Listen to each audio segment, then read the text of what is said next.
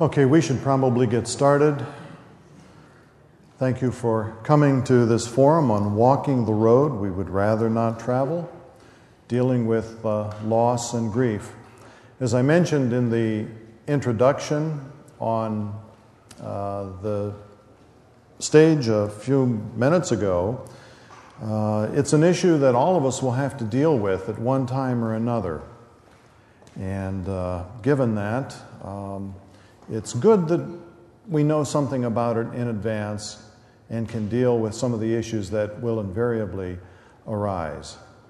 Um, just in terms of the way I kind of organize this, I've got a number of slides 22 or so slides, 20 slides. Uh, with information on them. We'll go through those, uh, go through the rather straightforward way, and then we'll allow time for comments, questions if you have them, or things you would like to share. I see this as a very valuable kind of thing where we can share experiences one with another.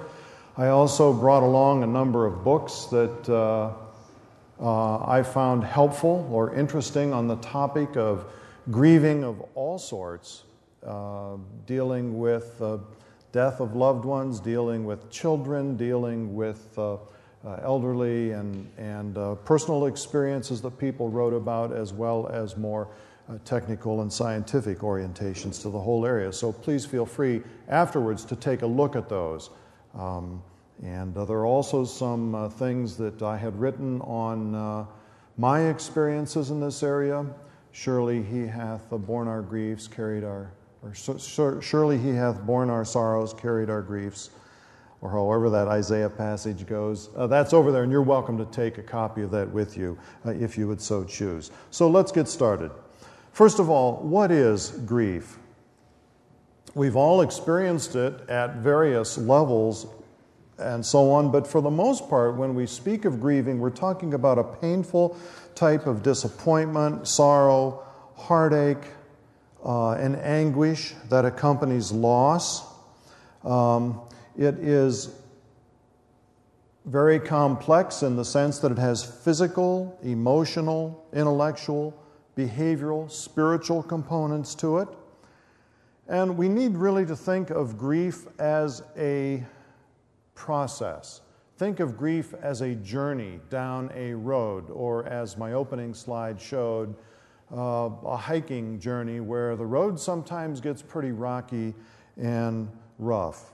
So think of grief not as something to get over, but rather a journey from which we will be different and hopefully better people as a consequence of going through it.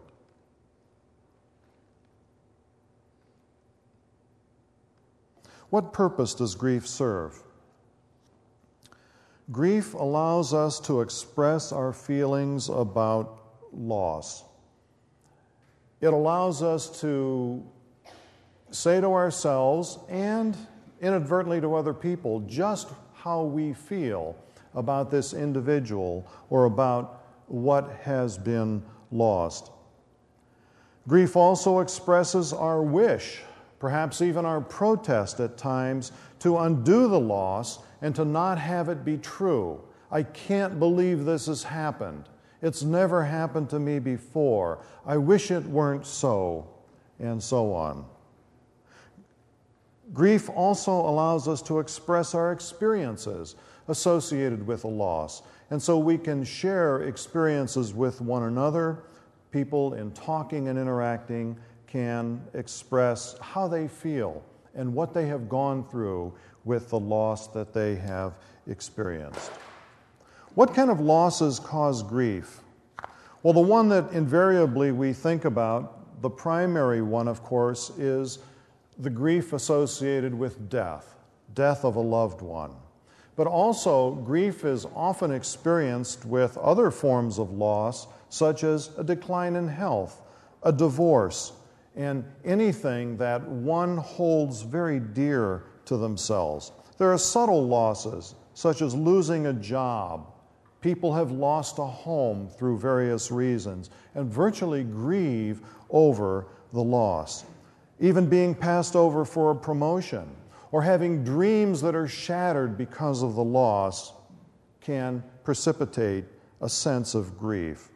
In short, anything a person has strong ties to, and those ties have been severed, can trigger a grief response in people. Our focus primarily will be in response to the death of a loved one, but it doesn't have to be that. It can be any other sort of significant losses that you or friends, family members, acquaintances have experienced.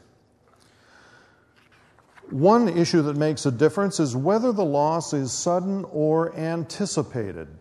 Sudden losses are unexpected and unprepared for. It's as if some, you're walking down the street feeling good, and all of a sudden somebody hauls off, punches you in the nose, hits you in the face, somebody comes from behind you and tackles you. You kind of get the picture. No preparation, nothing you can do, it just happens an anticipated loss where you know that something is going on, a person's health is poor, a prognosis of a medical condition is not good, you have time to anticipate the loss and you can begin to deal with the acceptance of that loss. Another aspect of sudden losses that make them particularly difficult is that there's no chance to bring everything to a close. There's no chance to say goodbye.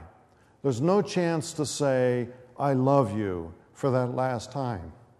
There's no chance to say the kinds of things that you might want to say if you had the opportunity and you knew that in a matter of days or weeks or months, this person will be passing on. Sudden um, losses tend to shatter a person's worldview. I didn't think things happened like that. She was young. This child was perfectly healthy when he was born. God protects his people, doesn't he? And oftentimes, a loss, a sudden loss, can shatter that worldview. Whereas when one can anticipate the loss, one can rehearse in their mind, talk with other people, get spiritual counseling or what have you as to why is this happening? Help me understand how God protects his people and at the same time allows things to happen to them.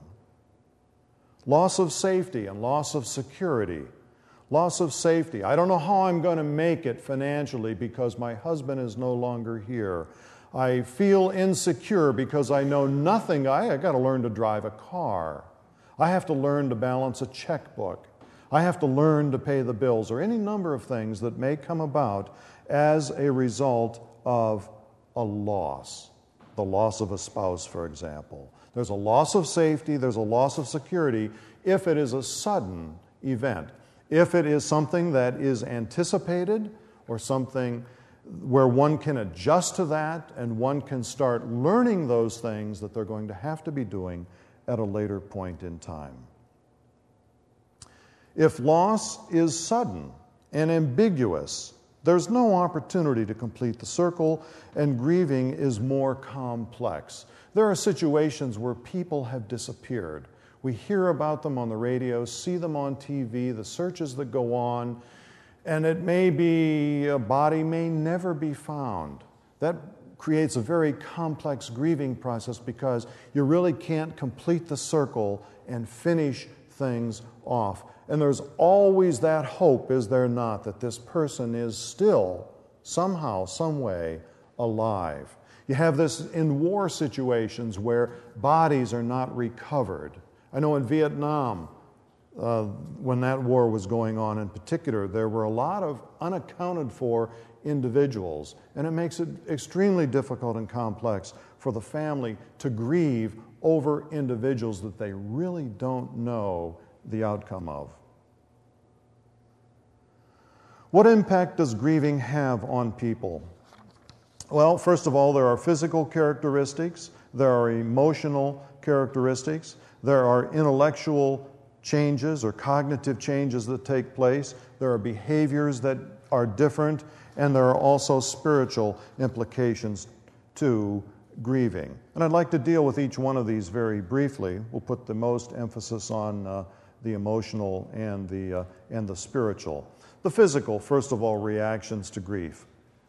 These deal with things like well, various bodily type functions, appetite, loss of appetite is a very common one, or anorexic kind of conditions where people simply don't feel hungry. They don't want to eat. And the problem with that is that you're probably at your weakest state emotionally, and you need to get your food. Another and opposite uh, orientation is binging, where people will go do the opposite and just eat um, incessantly. Sleep disturbances are very common. People tend to oversleep or just want to sleep or stay in bed um, not unlike what might be associated with some forms of depression, or undersleep, where a person is just staying awake. I have talked with people who, for three days, had not been sleeping since this person died. That's not good. It may be an honor to the person who died to see that one is making that kind of sacrifice, but it's not a healthy state of affairs. Exaggerations of various other bodily functions, blood pressure, headaches can increase, digestive and stomach problems are not uncommon.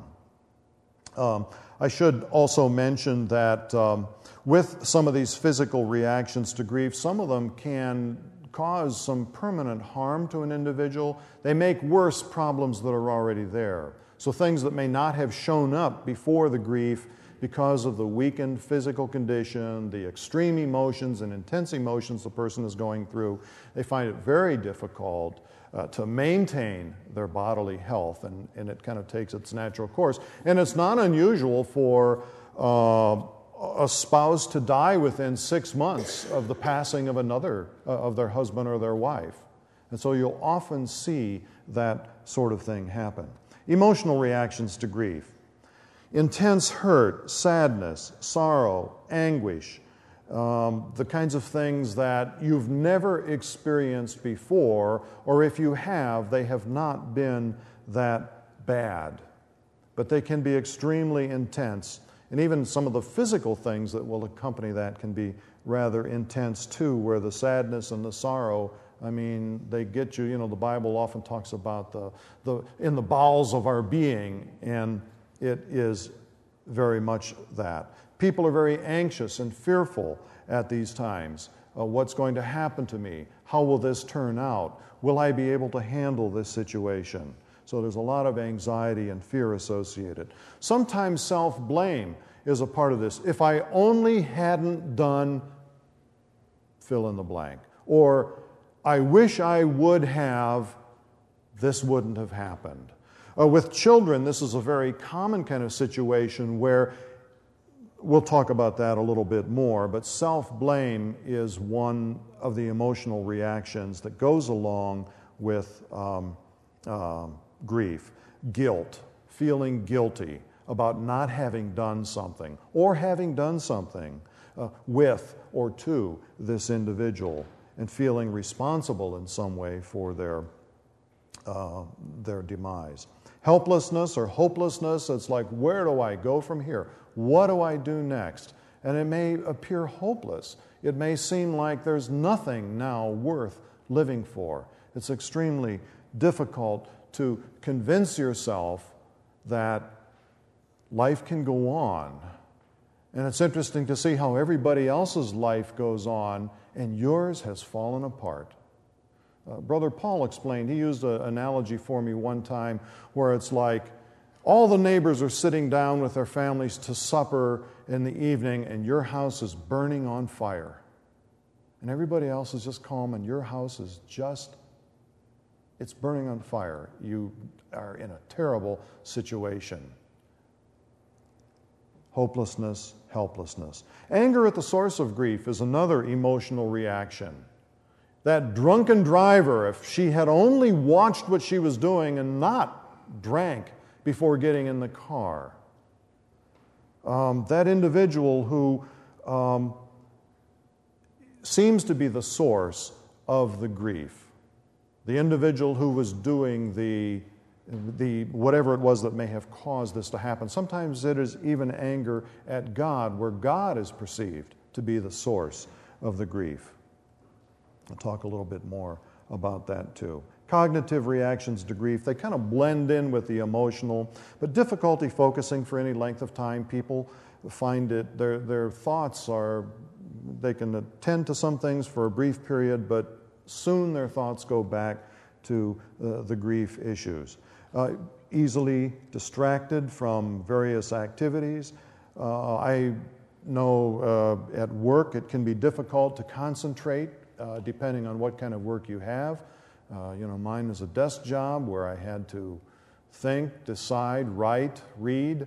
Um, well, that's so much like what you do when you're going through grief or something is on your mind. You know what it's like when you're trying to work and something is really pressing on your mind. It's a difficult thing to do. I think some jobs are probably easier to handle simply because your mind can be on what it wants to be and you can be doing something else.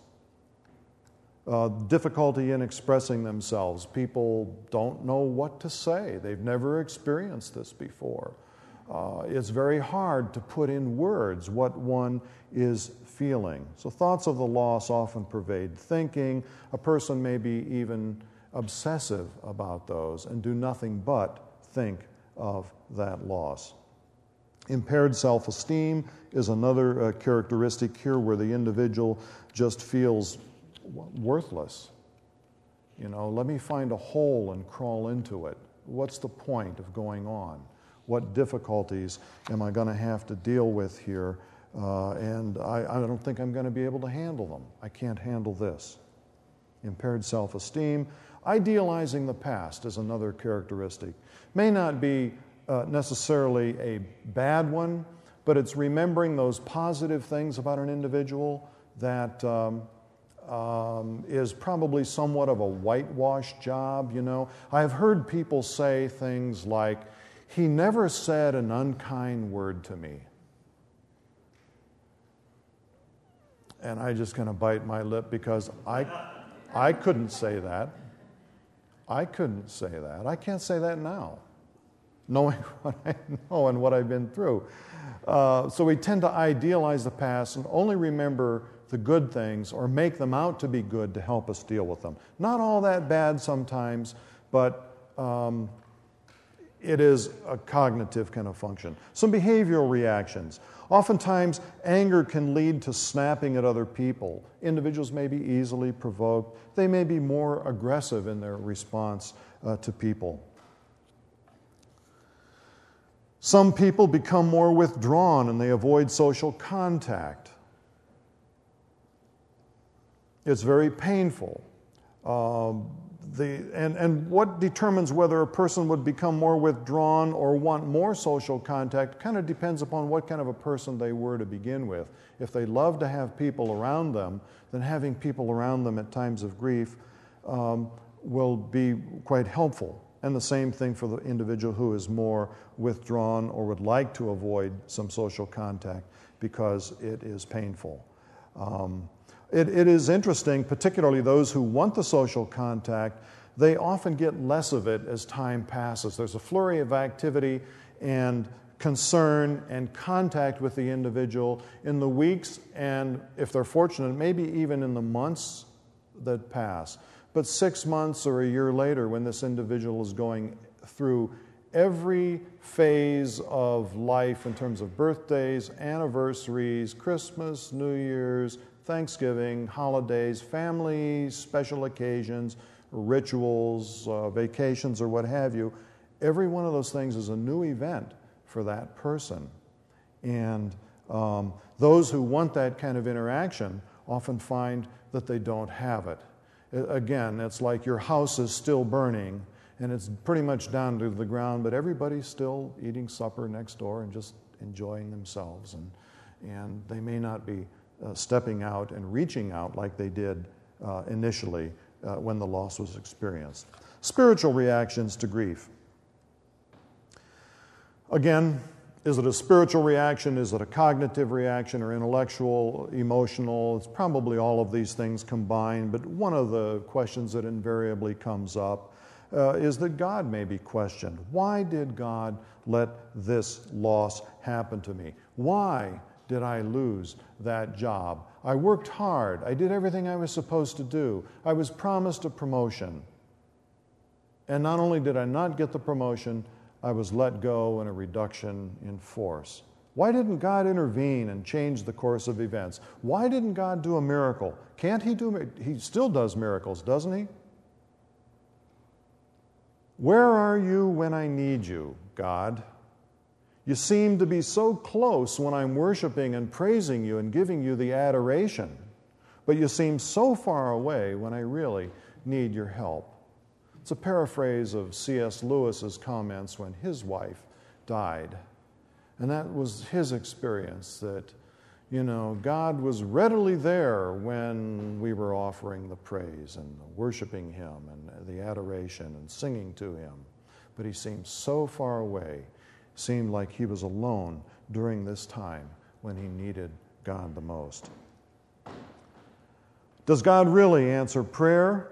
Um, I think it actually boils down to one of these two issues, and they're obviously various uh, ways that it can be adjusted, but is our spiritual reaction to grief, to loss, is it a calm, understanding acceptance, or is it a bitter resentment of God and others?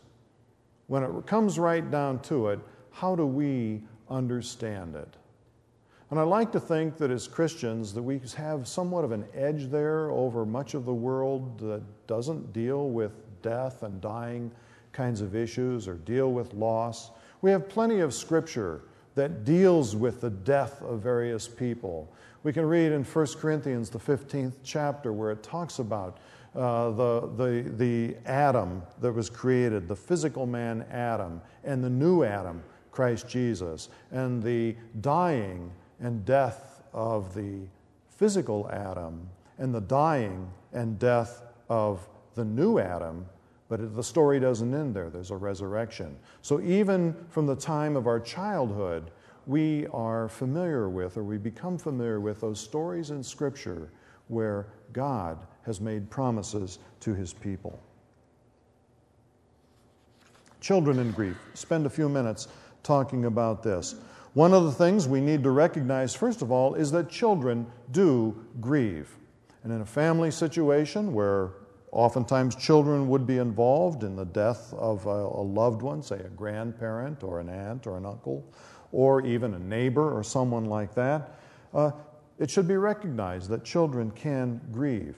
Preschool children usually see death as temporary and reversible.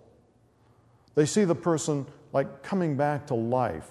The cartoon characters on TV, I mean, the Roadrunner still gets up and does his thing uh, the next cartoon. It never ends where he is finished for good. So death is usually seen as temporary and reversible. Between the ages of five and nine, children think more like adults about death. That is to say, its permanency, that this person is not going to return, they will not be resuming their uh, usual place in the family, uh, they will not be going back to work or whatever the situation uh, may be. Children believe that it won't happen to anybody they know. It's other people's grandparents that die, and it's other people's parents that die, and it's other people's aunts and uncles that die, not mine. So it's almost as if there's this self protecting bubble around them that this is what happens to other people and not to me. Um, the needs of a child are often neglected as adults deal with their own grief. Imagine the situation here. You know, you're a parent and you've got children who are also grieving, and you've got to deal with your own grief. How do you, you know, juggle it all? Where do your needs come in in comparison to theirs? Um, or um, a sister, say, of yours, who, and, and your mother has died, and you've got your own families, and those grandchildren are grieving, and you are grieving, and your sisters or brothers are grieving, and so on.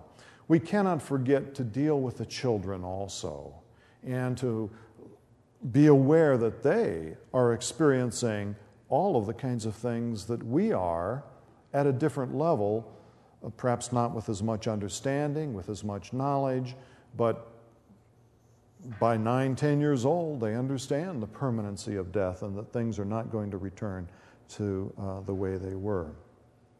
Anytime you have a situation where there's a long term denial of death or the avoiding of grief, that, that can surface in problems at a later time. So you, you basically want children to experience, in a sense, what you're experiencing. They need to know that it's okay to cry. They need to know that it's okay to miss this individual. They need to know that it's okay to be angry about why this happened.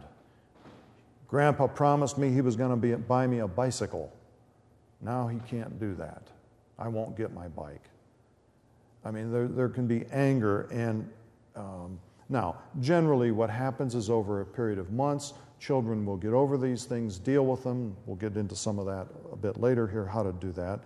Um, but anytime you've got a long term denial or a long term avoiding of grief, it's not a very healthy situation. And that's a theme here both for adults, for teens, and for children long term grieving kinds of things um, um, are not healthy.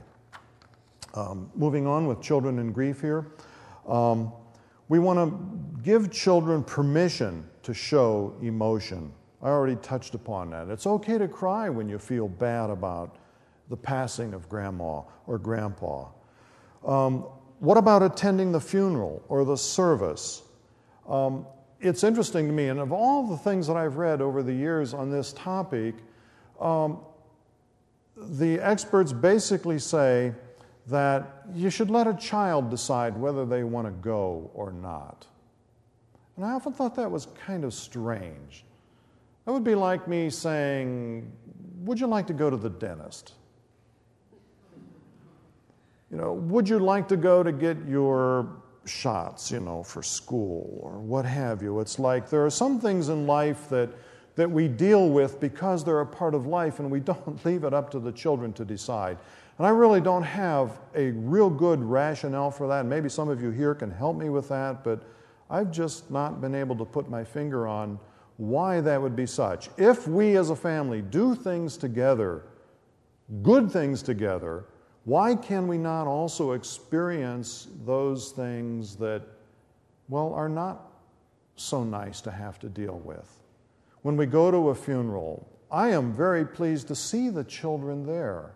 I think it's great that they're there, that they have seen life, they're experiencing life, but they're also experiencing the other end of the continuum there. For some long, lesser, for some shorter, some young ones, some older ones. But they are seeing the full scope of life. It offers parents good times to respond to questions, to ask them how they feel about these things, and so on. So I don't really have a good rationale. Personally, I think it's a good thing. Now, there may be some observances that would be scary to children and rituals that would be, well, we might even be taken aback by them by adults. I don't know. You might not want children participating in those things, but for the most part, some sort of observance, some sort of ceremony. And in most families, most of us had situations where, with our children, where an animal died, a pet died, and we had a ceremony, a burial ceremony. I recall one as a youngster. We had, I don't know, it was a chipmunk, uh, not, a, um, not a chipmunk, gerbil, yeah, gerbil or hamster, one of those uh, things, and it died.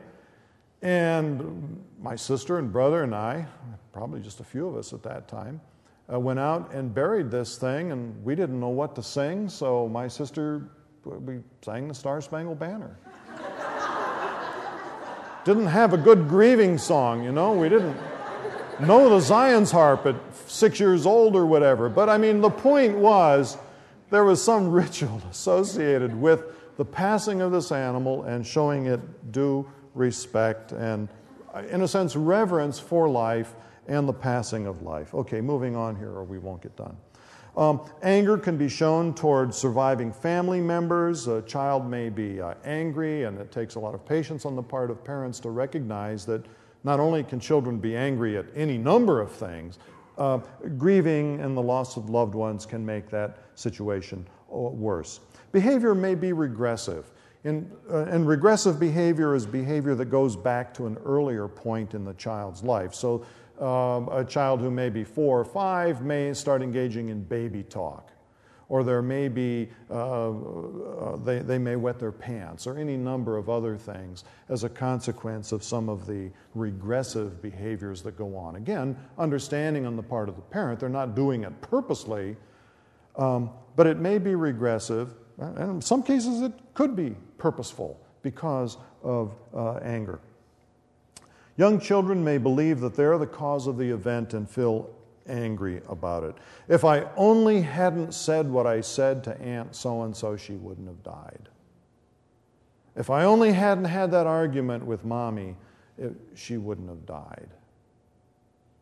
And those things, children will often make those, for us, irrational connections that we know are not the case. And children need to be reassured that they were not the cause of that. And they are not to feel guilty over having had those thoughts. We've all had negative thoughts about other people, except those people who never say an unkind word uh, to others. Um, danger signals, again, for children, uh, inappropriate behavior for an extended period of time. Uh, schoolwork may initially suffer, but it should come back within a matter of months. Um, chores around the house may be done not only grudgingly like usual, but even more grudgingly uh, than usual. Or the children may want to go in their own direction and do their own thing because there's nobody to hold things together uh, in the family. And, uh, but those things should work themselves out over a period of time, a brief period of time, say three to six months, a year probably at the outside. Okay, continuing with this, a few more things. Be honest and open with children. Be gentle with them. Explain things in terms that they can understand. Go easy on the details, depending upon what the death, the cause of death was. Give them what they can handle, just like anything else in life. They don't need um, uh, big, deep explanations when simple things will do. In a family meeting or a powwow, give the child a chance to talk. How do you feel? It's often the adults who do all the talking. And uh, the children are just kind of there because they're kind of there uh, for the ride, so to speak. And we need to give them a chance to talk also. Check out if guilt is present. Find out how the child feels. Um, you know, why are you, is, tell me a little bit why you're feeling the way you are. Or you made a comment about such and such. I'd like to know more about that. And reassure the child that they are not uh, the cause of these events. Don't be afraid to cry in a child's presence. Let them know that this is a normal reaction and we're crying because we miss the individual.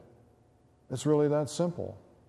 Uh, what children will sometimes try to do is to protect you from that. They will not say things and they'll deal with their grief to themselves because it'll start them crying and it'll start you crying, and before you know it, you've got, well, but that's okay. These are abnormal circumstances for very extreme events, and they deal with emotions that are very sometimes hard to deal with, especially maybe for boys and crying, but uh, we should encourage them to do it, and we should not shield um, them um, from our own emotions. If nothing else, just telling them that I feel terrible because of this, and I have cried about it, and so on. Be there for children. They need your affection and security now more than ever. If there was any time that they need the support of the loved ones around them, it's during those times of the loss of a loved one. Teens in grief, understand that they will grieve too, um, just like the children, and perhaps more like adults they will be experiencing much of the kinds of things that we are. Uh, talk to them openly, more like adults, not as children. Assume that they know a lot more than it appears because they may be purposely keeping quiet and not opening up or may feel uncomfortable doing that, particularly in the uh, face of a very stoic sort of family or situation where nobody expresses any emotion ever And we don't do it at these times either. And a, and a young person may feel like they should express that, but hold back because the signals are very different. Meet regularly with them at this sensitive time. Keep in touch, share, ask, listen. And I can't emphasize enough this idea of listening. Listen, listen, listen. Give them answers to questions when you can, whether those might be medical or whether they may be spiritual or what have you, but also admit when you cannot. I don't know why this happened. We do not know. It's something we have to accept. We can't figure everything out, and so on. And that's okay not to know those things. How are we going to get through this? What are we going to do? Who's going to take care of this? We'll work that out. What do you think? How we will do that? What do you suggest? What, can, what would you like to do to help in the process? Teens may become more rebellious, withdrawn, angry. Uh, all the usual teen behavior can be exacerbated here because of the death of a loved one.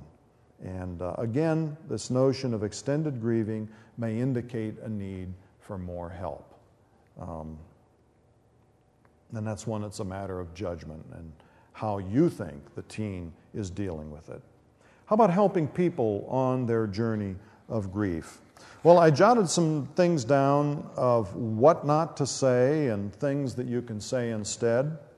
I will admit to you right from the start that I have said things to people that, looking back on them now, would probably have been better not to say. Not because it was wrong necessarily, but probably because it really didn't help matters any, or maybe even comfort an individual. I understand how you feel. In most cases, we do not. We may have a very different situation, even if we've been through something similar, but I understand how you feel is probably a very weak thing to say. It's probably much better just to say, I'm sorry. Death was a blessing. And once in a while, you know, we we have a death in our families or in our churches of somebody who is well up in years and they've been sick for years and and they go on to their heavenly reward and we're inclined to say that it's a blessing or uh, that you know it's about it was god's time and we accept that much easier than somebody who might be 20 years old or 22 years old and they die um, but we often forget that in that elderly person's life, he or she may have been a spouse for 60 or 70 years. They may have lived together with this person, that they know their every move, they anticipate how uh, they've broken down the chores of the household and so on. Things are going to be different, even if that person is no longer in the house, bedridden, sick, and so on. Like, what do you do with all the extra time you have now? And the grieving that goes along with missing a lifelong partner. It was God's will. Well, that, yeah, that very well may be, but it, it might be better to say something like, How are you doing with all of this?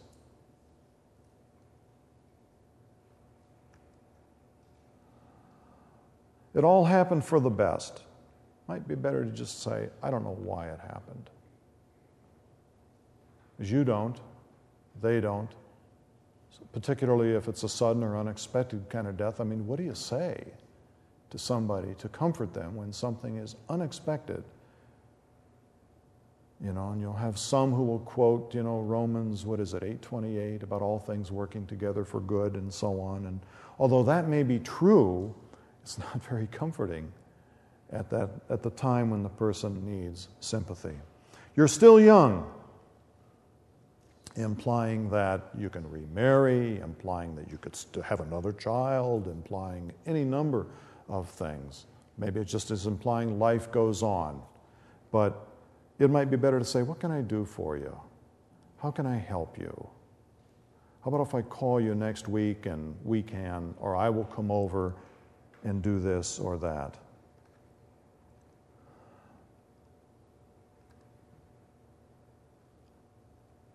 Get the rest of it on here. Yeah, you can have other children in the death of a newborn or a baby. Well, yeah, logically and objectively that may be true, but that does not help in this situation at all. This must be just very hard for you. I don't know how I would handle a situation like this myself. You know, where we try to identify with what the person is going through. Be strong, stiff upper lip, shore up those emotions. None of this baby, mamby pamby crying stuff. Well, I'm, that's what may be implied. But getting people to share their feelings. How do you deal with a situation like this? You know, we have the privilege in some cases of interacting with one another to find those things out. What is it like? Because someday we'll all have to deal with those kinds of close relationships dissolving. We will lose them, or they will lose us if we are fortunate.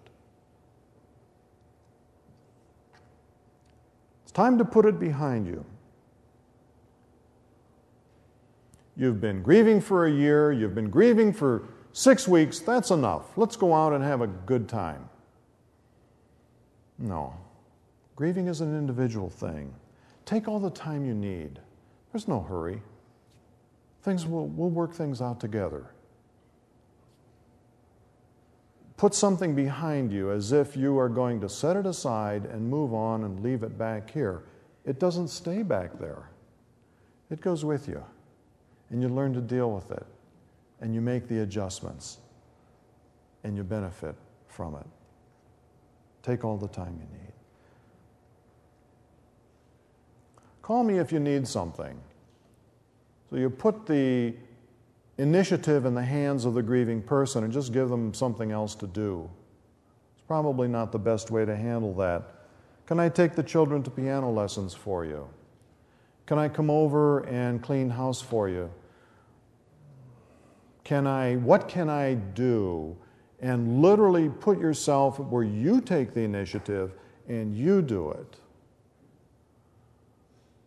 It may be nothing more than coming and sitting with the individual, listening to them, or being a companion, or being a friend.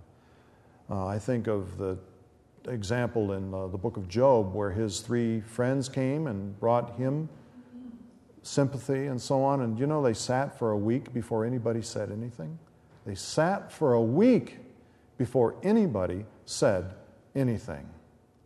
Simply their presence had a lot of healing power in Job because they identified him with him. They put on the sackcloth and ashes and identified with Job.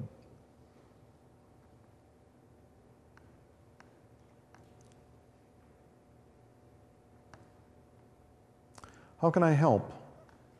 You want to help somebody. Okay, first of all, make sure you have time to listen It's probably better in passing not to say too much and ask anything that could really lead to a discussion if you don't want a discussion or you don't have the time for it. And some of us men are not particularly good at making the time for these sorts of things. Women are probably much better at it. I mean, you can get into a conversation that you think should last 10 minutes. It could easily last an hour when a person starts talking, sharing their heart, sharing their feelings. Put yourself in their shoes before you call them. Put yourself in their shoes before you say something. What would I like somebody saying to me at this time? Or how will this be perceived if I, and so on. Ask or make open ended questions and statements. I mean, when you say, How are you doing at this time? And they say, Oh, I'm doing okay, I'm, I'm, I'm making it. Well, what, what do you mean by making it? And, you know, you don't ask questions that can be answered with a yes or a no. You try to draw the person out, you try to get them to talk about it.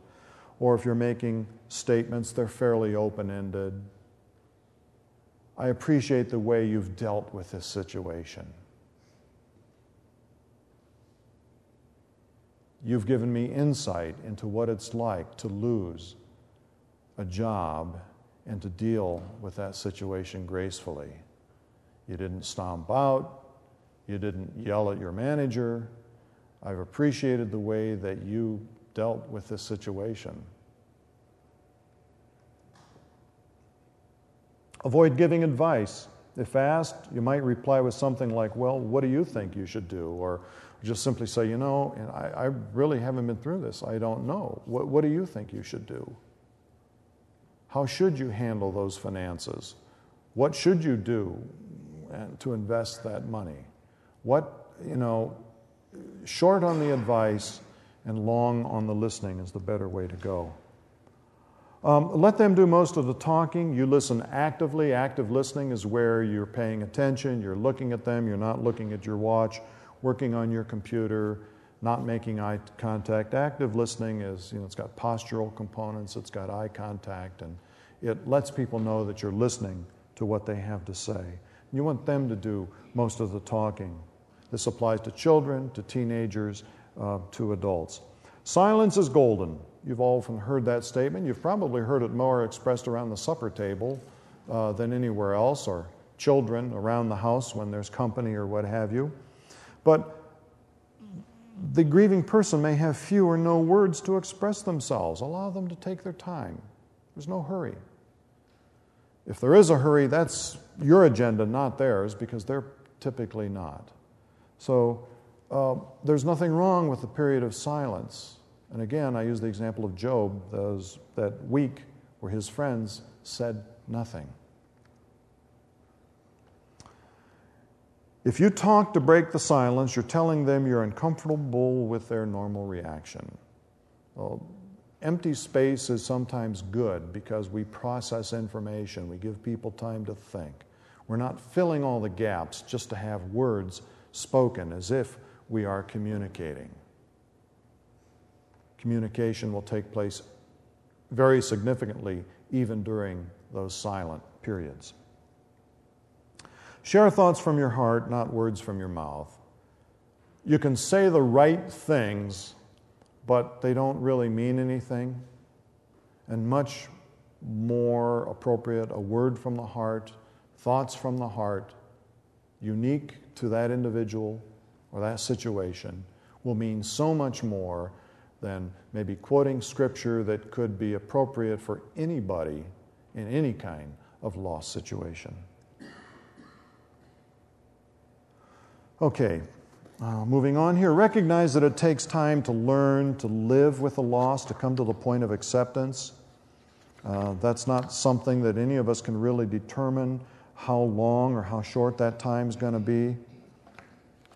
Uh, grief differs for everyone, every situation, every person is unique, so what might have worked for you may not work for someone else in a different situation. Uh, there is no right way to grieve. It's interesting to read those various books and to see that things go in many different directions. And if anything, most of us need to learn from the grieving person as opposed to teaching them how to do it or how to go through it. Uh, embracing grief is better than avoiding it. I guess I'm a little ahead of myself on the slides here. Um, embracing grief. Welcoming may be too strong of a term, but it's like, you know, I've got to deal with it, so let me deal with it. I'm not going to avoid it. I know of a situation where a woman, when her husband died, she traveled the world for a year. A week later, when everything was done, got things in order, left home, and traveled for a year. And I'm in this, was in this counseling group where I had been widowed only, couldn't have been a month or two. And she finally decided it was time to deal with her grief after a year.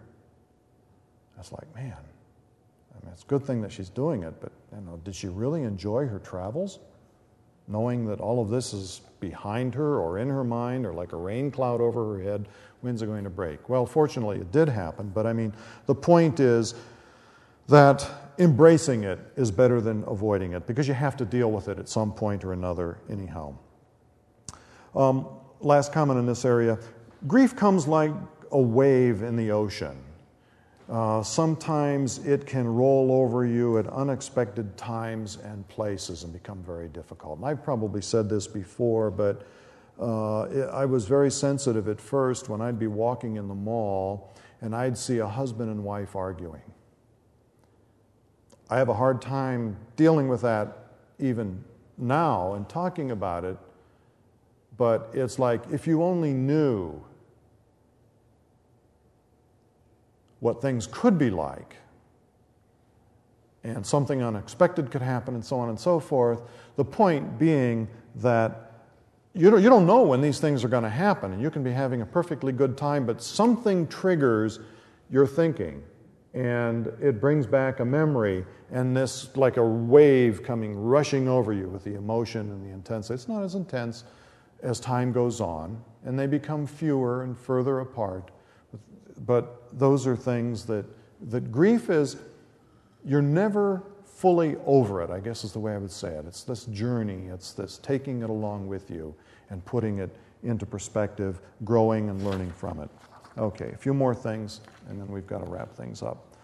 You don't have to face grief alone, but you do have to work through it yourself.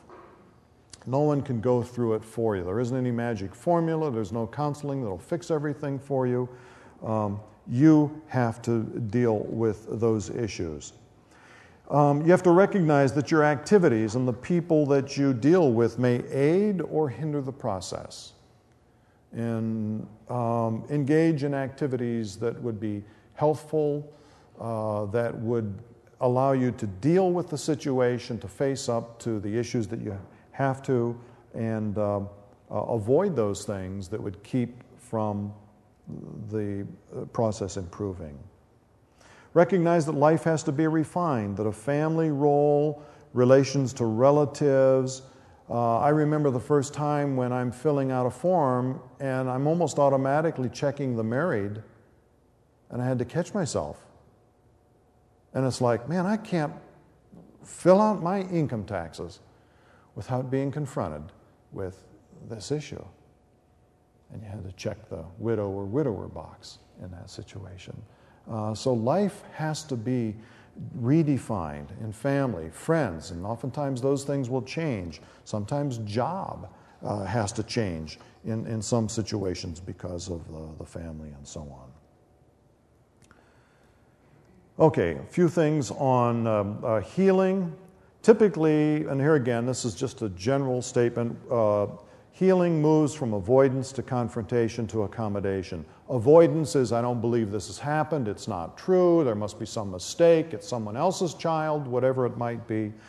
Uh, they, they, the pink slip really wasn't meant to be given to me, and so on. Confrontation, where one actually confronts the issue within themselves and says, Yes, this is true, uh, and I have to deal with it. And then lastly, some sort of accommodation living with it, adjusting to it, deciding where to go next, what to do, how to proceed. You can live with the loss healthily after making necessary changes. You change your relationship with the loved one or the deceased individual. You develop a new sense of yourself to reflect the many changes that have occurred. You take on healthy ways of being in the world without your loved one.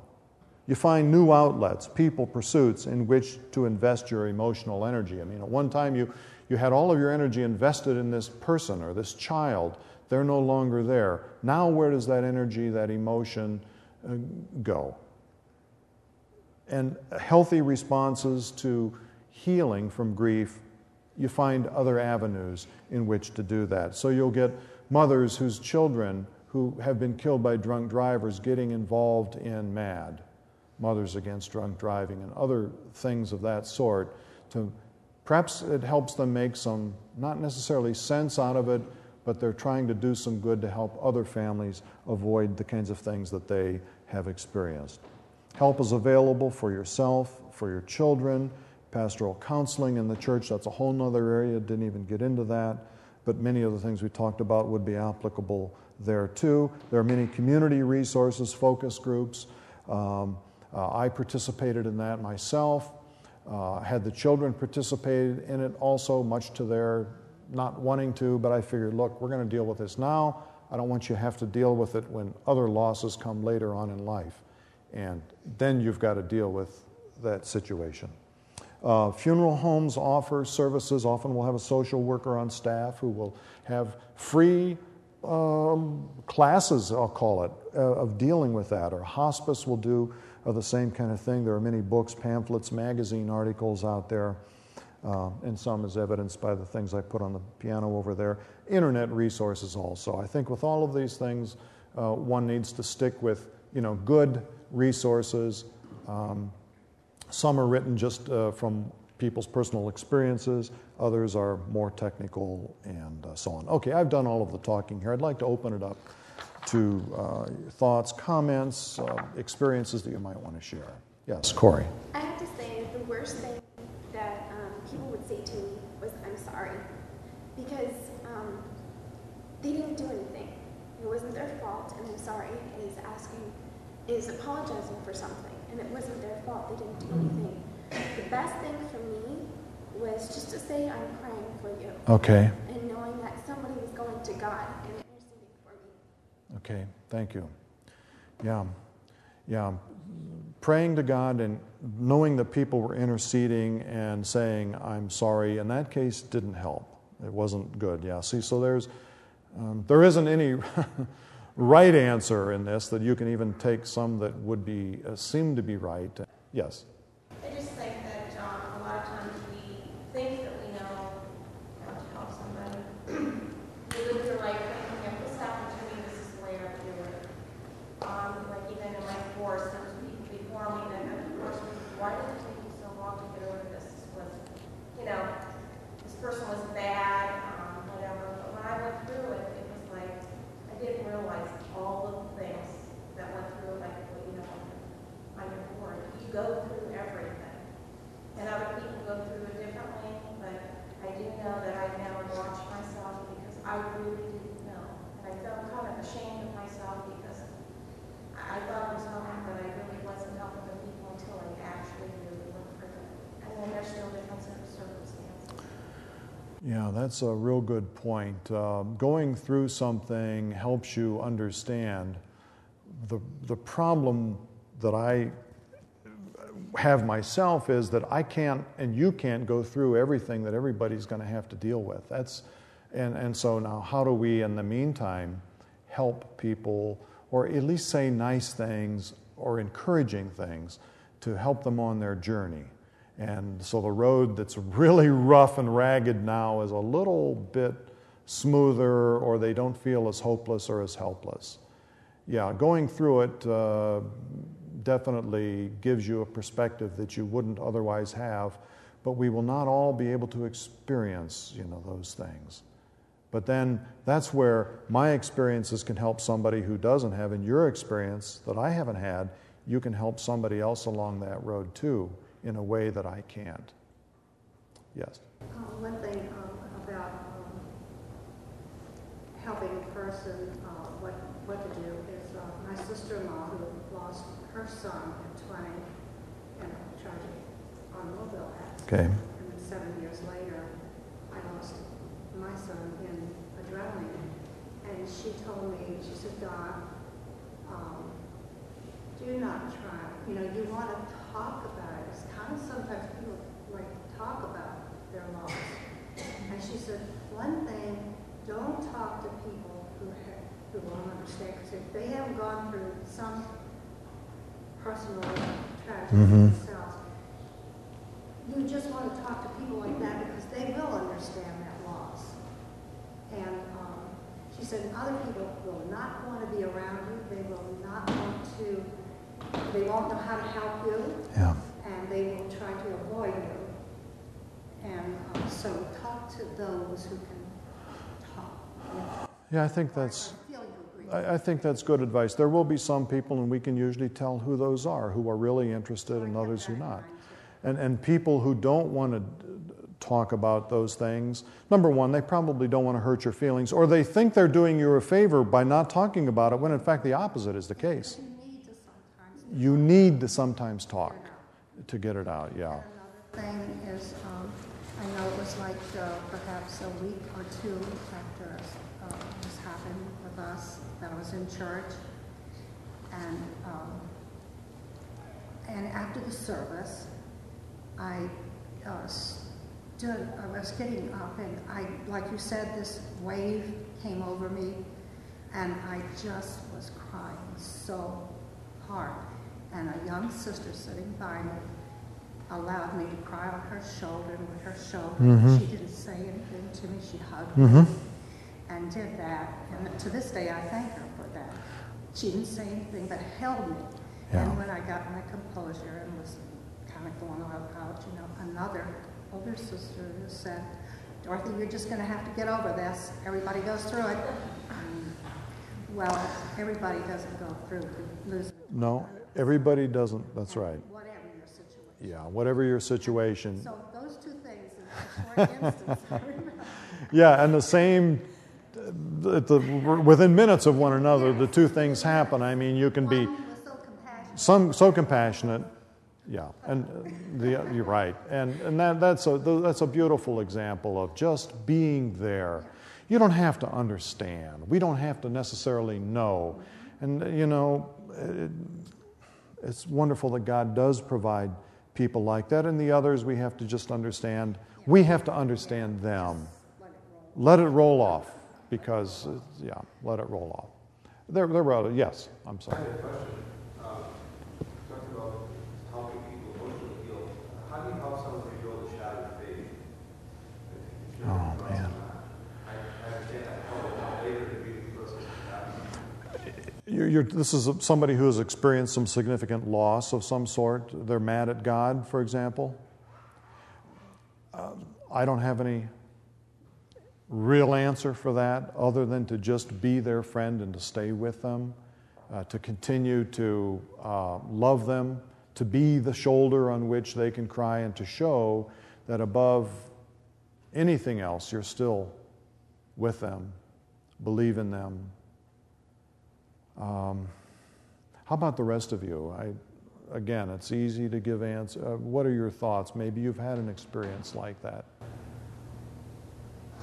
Maybe assuring them of God's faithfulness. Okay? That God is with us, that God is still with you. I Oh, Corey? found that um, when somebody tries to talk to me about God, and because I hated him so much because of what he had done, or not necessarily what he had done, but um, just having the friend there, not necessarily talking about God, but that friend being part of the church and, you know, just keeping me going, and eventually you come back, especially if you started off with God. And you just, you come back because God works through you. Thank you. Sonia? I remember a friend of mine saying, God knows your heart, if you're mad at him, tell him. And it was just so, then it was just able to be out there. Yes, I'm angry, I am mad at him, good. With that honesty with God, I, I got closer to him because of that. Yeah.